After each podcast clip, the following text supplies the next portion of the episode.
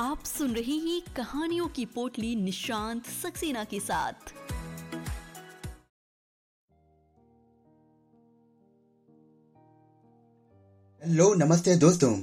स्वागत है आपका मेरे पॉडकास्ट पे। मेरा नाम है निशांत सक्सेना। मैं सुनाता हूँ कहानियाँ। एक बार फिर हाजिर हूँ आपके सामने लेकर अपनी कहानियों की पोटली। और आज मेरी पोटली से जो कहानी निकली है, उसका नाम है खून। किस बात का है इंतज़ार? उठा लीजिए अपने चाय का कप और बैठ जाइए सुकून से। शुरू करते हैं आज की कहानी। एक तेलुगु कहानी है जिसका हिंदी अनुवाद में आपको सुना रहा हूँ। चलिए, सुनते हैं आज की कहानी। एक लड़के ने एक लड़की से प्यार किया और उस लड़की ने दूसरे लड़के से प्यार किया। उसने सोचा कि उस लड़की ने उससे प्यार क्यों नहीं किया? आखिरकार उसने समझ लिया कि धनवान लड़की धनवान लड़के से ही प्रेम कर सकती है। विफल प्रेम के कारण उसका हृदय और मन जलने लगा। उस लड़के ने अपने विफल प्रेम के बारे में अपने साथियों से कहा और तड़प उठा। एक दिन शाम के समय प्रेमी युगल खुशी से कार में जा रहे हैं। तभी विफल प्रेमी और सहपाठियों ने पेड़ के पीछे से खड़े होकर कार पर पत्थर फेंके। के शीशे टूट गए। बचकर वहाँ से तेज़ी से चला गया और कुछ लोगों के साथ फिर लौट कर आया। अब वो एक दूसरे के ऊपर पत्थर फेंकने लगे। अभी पुलिस आ गई।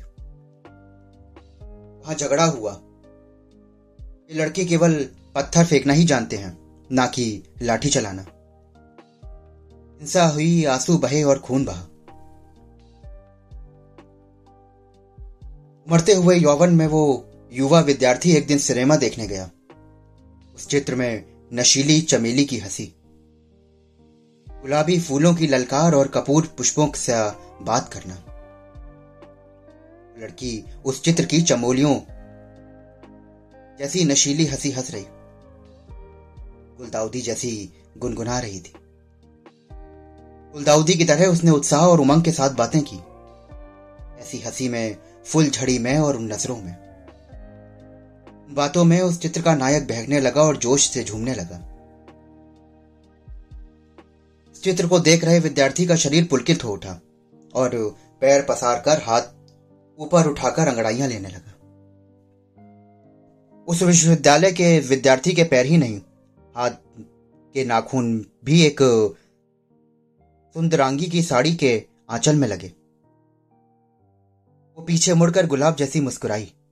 उसका पति उसके कंधे पर हाथ डालकर बैठा था। ये देखकर वो जल भुन गया और उसने अपने पास काम करने वाले श्रमिकों को बुलवाया। गुलाब जल जैसी हँसी वाले उस विद्यार्थी का अपमान किया गया। इतना ही नहीं, उसे पिटवाया गया और उसके कपड़े भी फड़वा दिए गए। वो विद्यार्थी इस प्रकार अपमान से आग की तरह जल गया और उस पीड़ा को विश्वविद्यालय में बताया। विद्यार्थियों के झुंड के झुंड आ गए।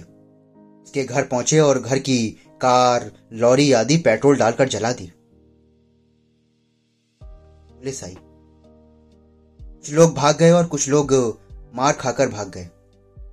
कुछ लोग पत्थर फेंक के भाग गए। कुछ लोगों ने भागते हुए भी पत्थर फेंका और कुछ लोगों ने बिना भागे पत्थर फेंके। दिन इस प्रकार से वहाँ आग लगी। हिंसा हुई, आँसू बहे और खून बहा। प्रांत के लोगों ने सरकार से विनती की कि उनका प्रांत पिछड़ा है। उस प्रांत के प्रति अन्याय हुआ है।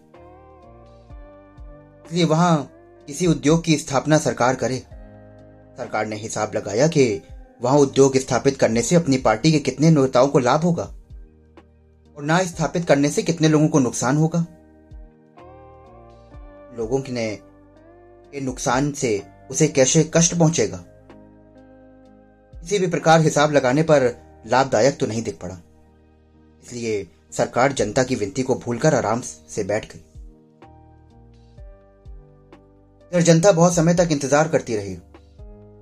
वो ज़्यादा ना रुक सकी। उसने सत्याग्रह शुरू किया, भूख हड़ताल करी और काम छोड़ दिया। ऑफ़िस बंद कर दिया, स्कूल, कॉलेज, अस्पताल बंद कर दिए। बस और रेल को रोक दिया गया और इस तरह जनता का जीवन अस्त व्यस्त हो गया। उसके बाद वाहनों को जलाना शुरू किया गया। ऑफ़िस जलाना भी शुरू कर दिए गए और उसके बाद वहाँ सैनिक आए। जनता ने पत्थर फेंके, डामर सड़क के बीच बिछा दिया। सरकारी संपत्ति को जला दिया और कुछ लोग जेल भी गए। कुछ लोगों ने लाठी की मार और कुछ लोगों ने बंदूकों की गोलियाँ खाई। शांतिपूर्ण सत्याग्रह से ज्वालाएँ भवक उठी। हिंसा हुई, आँसू बहे और खून बहा। इसी तरह एक बार एक प्रांत वालों ने अलग अलग राज्य की मांग की। उन लोगों ने कहा कि उनके प्रांत के साथ अन्याय हो रहा है। उन्होंने कहा कि उनका प्रांत आर्थिक रूप से पिछड़ा हुआ है और उस प्रांत की ओर सरकार ध्यान नहीं दे रही। सरकार ने फिर से हिसाब लगाया। कि अलग राज्य देने पर कैसे नुकसान ना देने वालों को कैसे नुकसान होंगे? इसको लाभ होगा और कैसे सरकार आगे चलेगी? जब हर चीज़ को तोला गया तो लाभकारी तो यह भी नहीं लगा। और प्रजा की मांग को फिर से हवा में उड़ा दिया गया। उस जनता का क्रोध सत्याग्रह का रूप ग्रहण कर चुका था। जनता का क्रोध भूख हड़ताल में बदल गया। पहले की तरह सरकारी कार्यालय और स्कूल बंद कर दिए गए। सरकार के आदेशों का तिरस्कार किया गया। शांति स्थापना के लिए सैनिक आए, तब जनता फूट पड़ी। राजकीय संपत्ति जला दी, वाहनों को आग लगाई और सोडा बोतल, कांच की बोतल, लोहे की गोलियाँ हवा में पक्षियों की तरह उड़ने लगे। आग लगी। हँसी और आँसू बहे। खून बाढ़ की तरह बहने लगा। फिर एक बार हमारे देश में कहानी पूरी नहीं हुई। और खून यूँ ही बहता रहा। दोस्तों, अभी आप सुन रहे थे मेरे साथ एक तेलुगु कहानी, खून। कहानी को लिखा था जयंती पापा राव जी ने। आशा करता हूँ कि आपको यह कहानी बेहद पसंद आई होगी। इस कहानी में चार घटनाएँ थी और हर घटना में सिर्फ़ हिंसा हो रही थी, खून बह रहा था और आँसू बह रहे थे। अगर आपको कहानियाँ सुनना पसंद है और आप ऐसी और भी कहानियाँ सुनना चाहते हैं तो मेरे चैनल को फॉलो करिए। और आइए, अब आनंद लेते हैं एक छोटे से गीत का। मिलूँगा आपसे अगली कहानी में। धन्यवाद।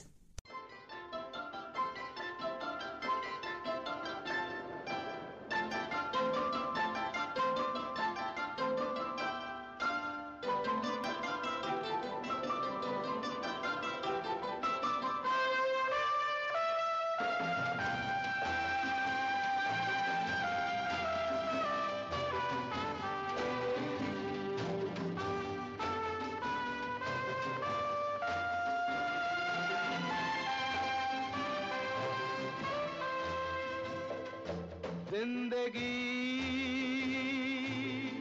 कैसी है पहेली हाय।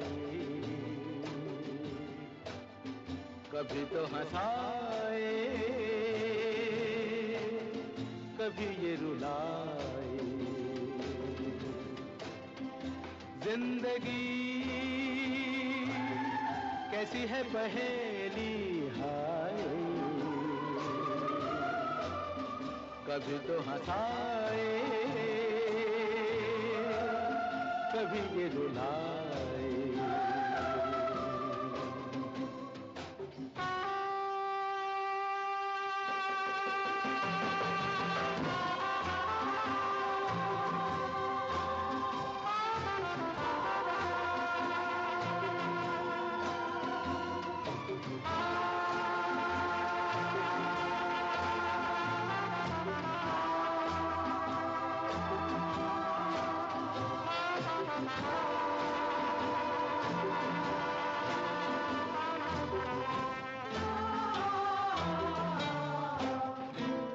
भी देखो मन नहीं जागे।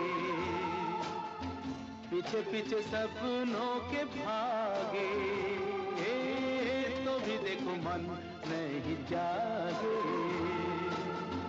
पीछे पीछे सपनों के भागे। एक दिन सपनों का राही चला जाए सपनों से आगे कहाँ? ज़िंदगी। कैसी है हाय। कभी तो हंसाए कभी ये रुलाए।